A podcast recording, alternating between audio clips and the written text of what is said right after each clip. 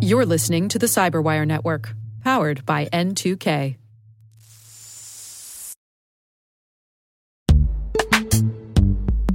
And now a word from our sponsor, Netskope.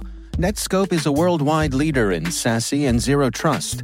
Its unified platform, Netskope One, provides optimized access and zero trust security for people, devices, and data anywhere they go helping customers reduce risk, accelerate performance, and get unrivaled visibility into any cloud, web, and private application activity.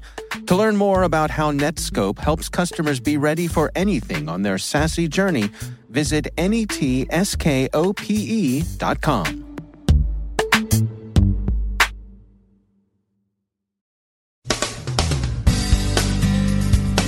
North Korea may have hacked into South Korean defense plans. Facebook and Google receive increasing scrutiny for Russian ad buys during the 2016 U.S. election season. A dissident Chinese billionaire exiled to New York says he's been under cyber attack from Shanghai. OilRig is back with new and improved cyber espionage. Forrester market research reports are accessed by hackers. And we offer some observations from the Cyber Pavilion at the Association of the United States Army meetings.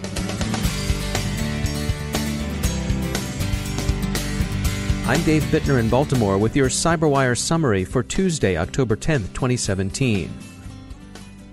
Amid tensions over North Korea's increasingly capable missile and nuclear arsenal, reports out of South Korea indicate that someone has successfully hacked into some of Seoul's defense planning files.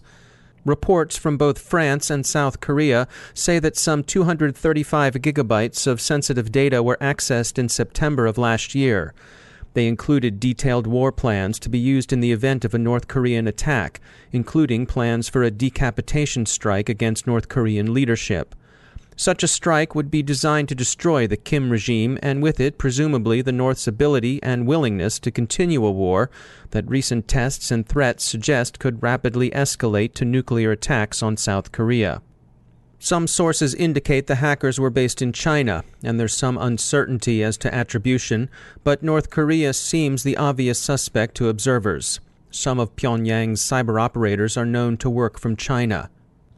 Turning to presumed Russian attempts to influence U.S. elections, Facebook initially seemed uncertain that Russia had been behind some of the election season influence operations the social media company found itself enmeshed in last year at first pulling attribution to Russia from early versions of its report on the matter. The company now has said there were Russian advertising purchases. Google is also facing renewed scrutiny over Russian ad buys. The amounts bought seem relatively small, sub $100,000 purchases, as people are saying. This would not be particularly significant in the context of typical election spending. The reports on where the ad money from Russia went are interesting and probably instructive. The messages supported Donald Trump, but also insurgent independent running as a Democrat Bernie Sanders and Green Party candidate Jill Stein. Some reports suggest that the buyers regarded all three as probably also RANs. Chinese sources deny involvement in apparent cyber attacks directed against a Chinese businessman who's been critical of alleged corruption in PRC leadership. Guo Wengui, a billionaire currently residing in New York and asking for political asylum, he's facing an indictment in China on corruption charges himself. The incidents were directed at organizations associated in some way with Mr. Wengui. A Hudson Institute event was canceled after an apparent DDoS campaign mounted from Shanghai, and a second unspecified incident is said to have led the law firm Clark Hill to withdrawing representation from him They'd earlier lodged his asylum claim. Guo Wengui has accused China's ruling Communist Party of being a kleptocracy. Chinese officials deny involvement in any of the alleged incidents and say they've had nothing to do with any cyber attacks the exiled billionaire may have faced. The Chinese Ministry of Public Security said, quote, The Chinese government would like to suggest that the U.S. law enforcement authorities supply China with the detailed information, relevant clues, and evidence so that China could assist in the investigations to identify the real source of such hacking. End quote. The ministry said they'd cooperate with U.S. investigators. Palo Alto Networks reports that the OilRig threat group, prominently involved in hacking Middle Eastern targets, is back with an enhanced set of Trojans in its tool bag. The OilRig cyber espionage threat group is widely believed to be operating on behalf of the Iranian government. Its targets have prominently included Saudi Arabia and other regional rivals. They are using new infection documents and a new injection Trojan.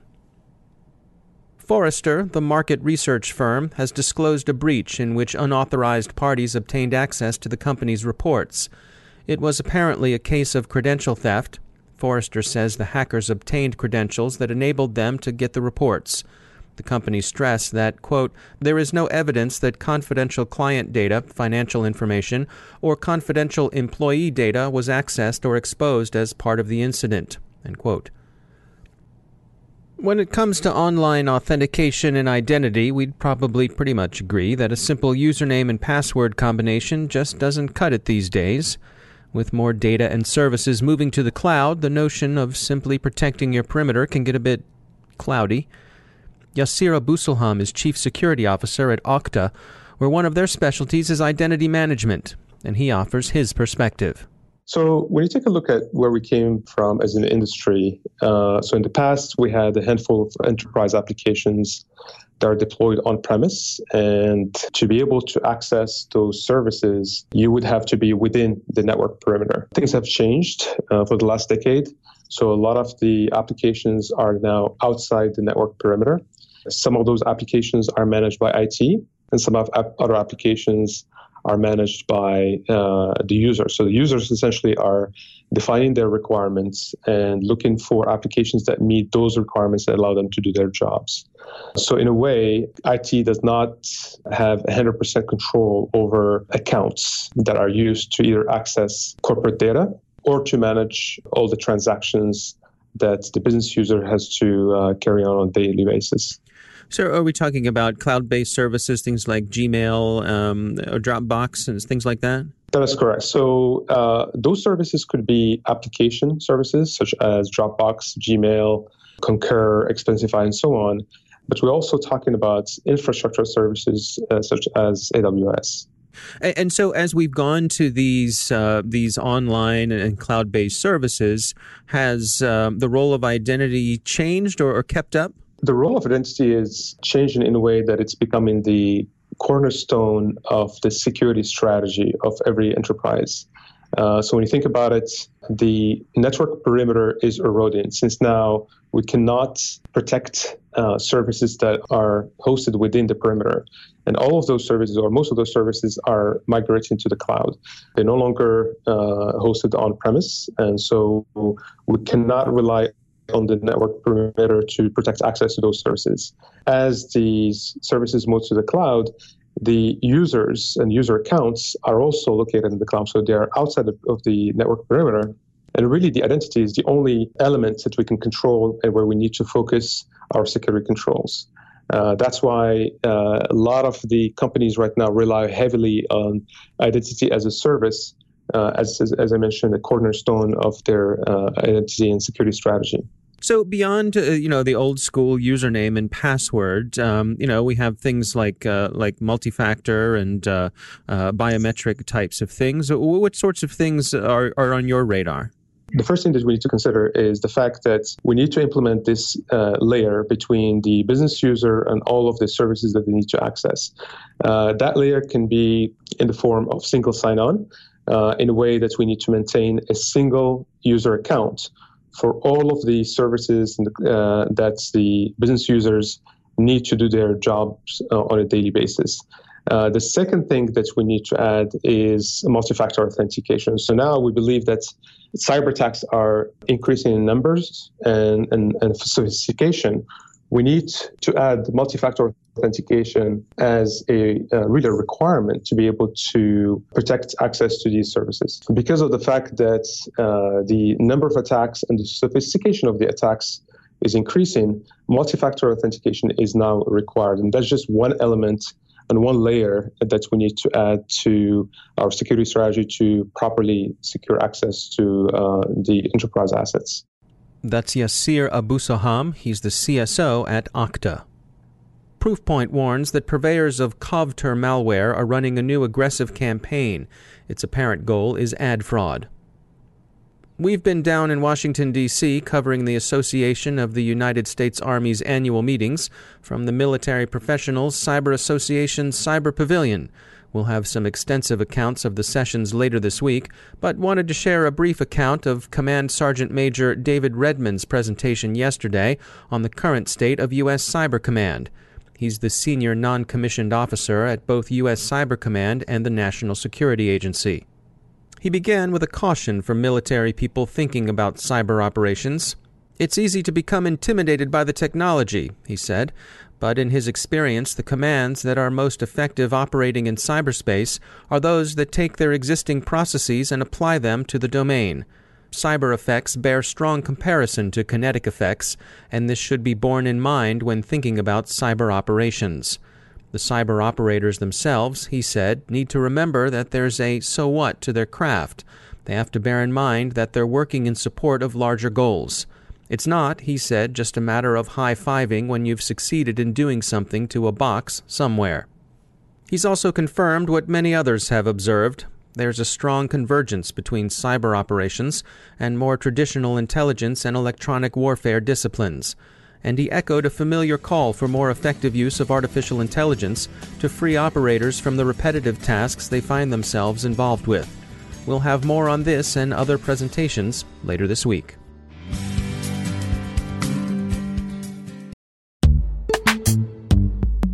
Every day, your IAM tech debt grows. Your multi generational services struggle to work together. Building an identity fabric can fix this. It makes all your identity tooling stronger and allows you to connect any app to any service you want to use with zero coding, zero maintenance, and zero app downtime. Strata's identity orchestration platform separates the identity logic from your applications so you can optimize existing IAM tools and manage them in a single control plane. Now, every vendor, standard, and architecture work together. In short, building your identity fabric means you can secure your non standard apps, keep your complex access policies, retire outdated IDPs, and modernize in record time. So build your fabric with Strata Identity and get rid of tech debt for good. Visit strata.io slash cyberwire, share your identity priorities, and receive a pair of AirPods Pro. Offer valid for organizations over 5,000 employees. Connect today at strata.io slash cyberwire.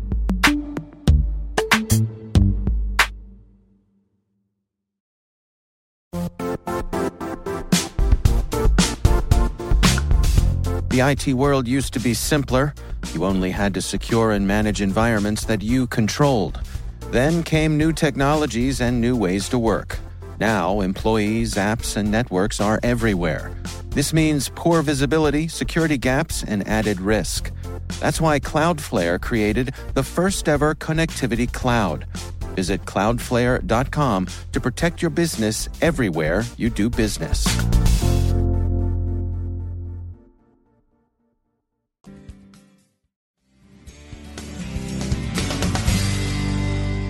And joining me once again is Chris Poulin. He's a principal at Booz Allen Hamilton Strategic Innovations Group. He heads up their Internet of Things security team.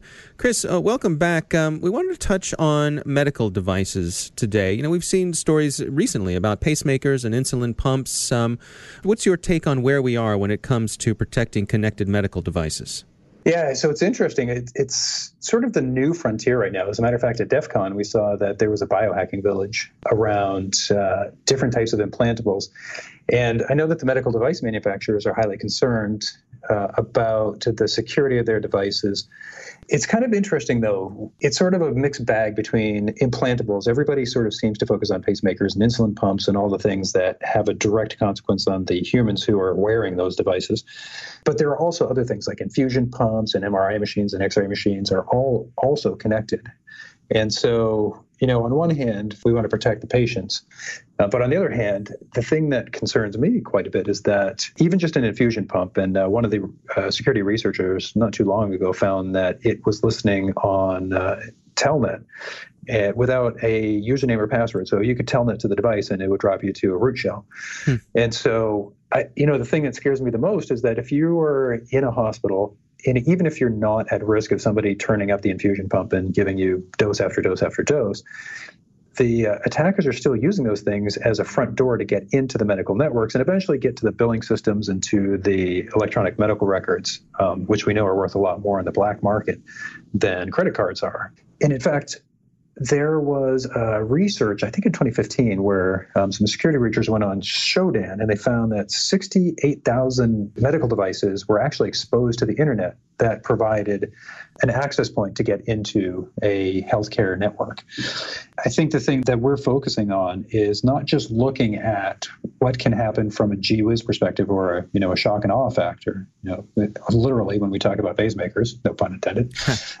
but also, uh, the fact that medical devices themselves are they're far and wide and scattered uh, amongst different places, and not just the big hospitals, but also the small caregivers who may or may not understand cybersecurity in the first place, and that exposes medical records. So that's one of the things that we've been doing um, is working quite a bit on trying to find vulnerabilities um, in devices, profile them, but also put in place technical stacks that help to identify the medical devices and uh, appropriately isolate them so that they're not directly on the same networks as information that's valuable to cyber criminals.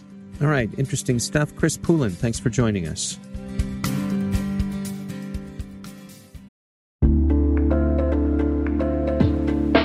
Are lengthy security reviews pulling attention away from your security program? With the largest network of trust centers, Vanta can help you streamline security reviews to win customer trust, save time, and close deals fast. Proactively demonstrate security by showcasing key resources like your SOC 2 or ISO 27001 and provide real time evidence for passing controls. And when a security questionnaire is required, Vanta takes the first pass for you. Visit vanta.com slash cyber to take a self serve tour. That's vanta.com slash cyber.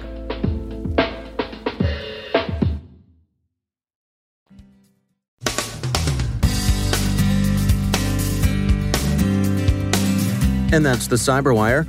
We are proudly produced in Maryland by our talented team of editors and producers. I'm Dave Bittner. Thanks for listening.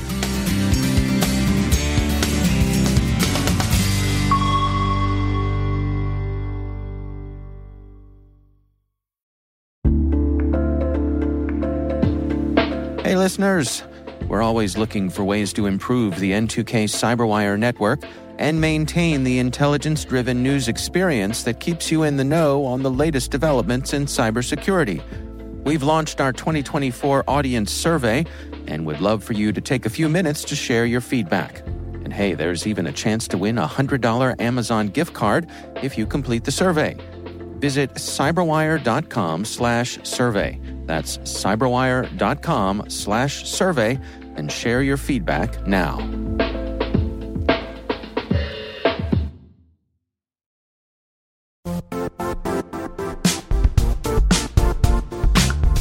And now, a word from our sponsor, Zscaler, the leader in cloud security. Cyber attackers are using AI in creative ways to compromise users and breach organizations. In a security landscape where you must fight AI with AI, the best AI protection comes from having the best data. Zscaler has extended its zero trust architecture with powerful AI engines that are trained and tuned by 500 trillion daily signals.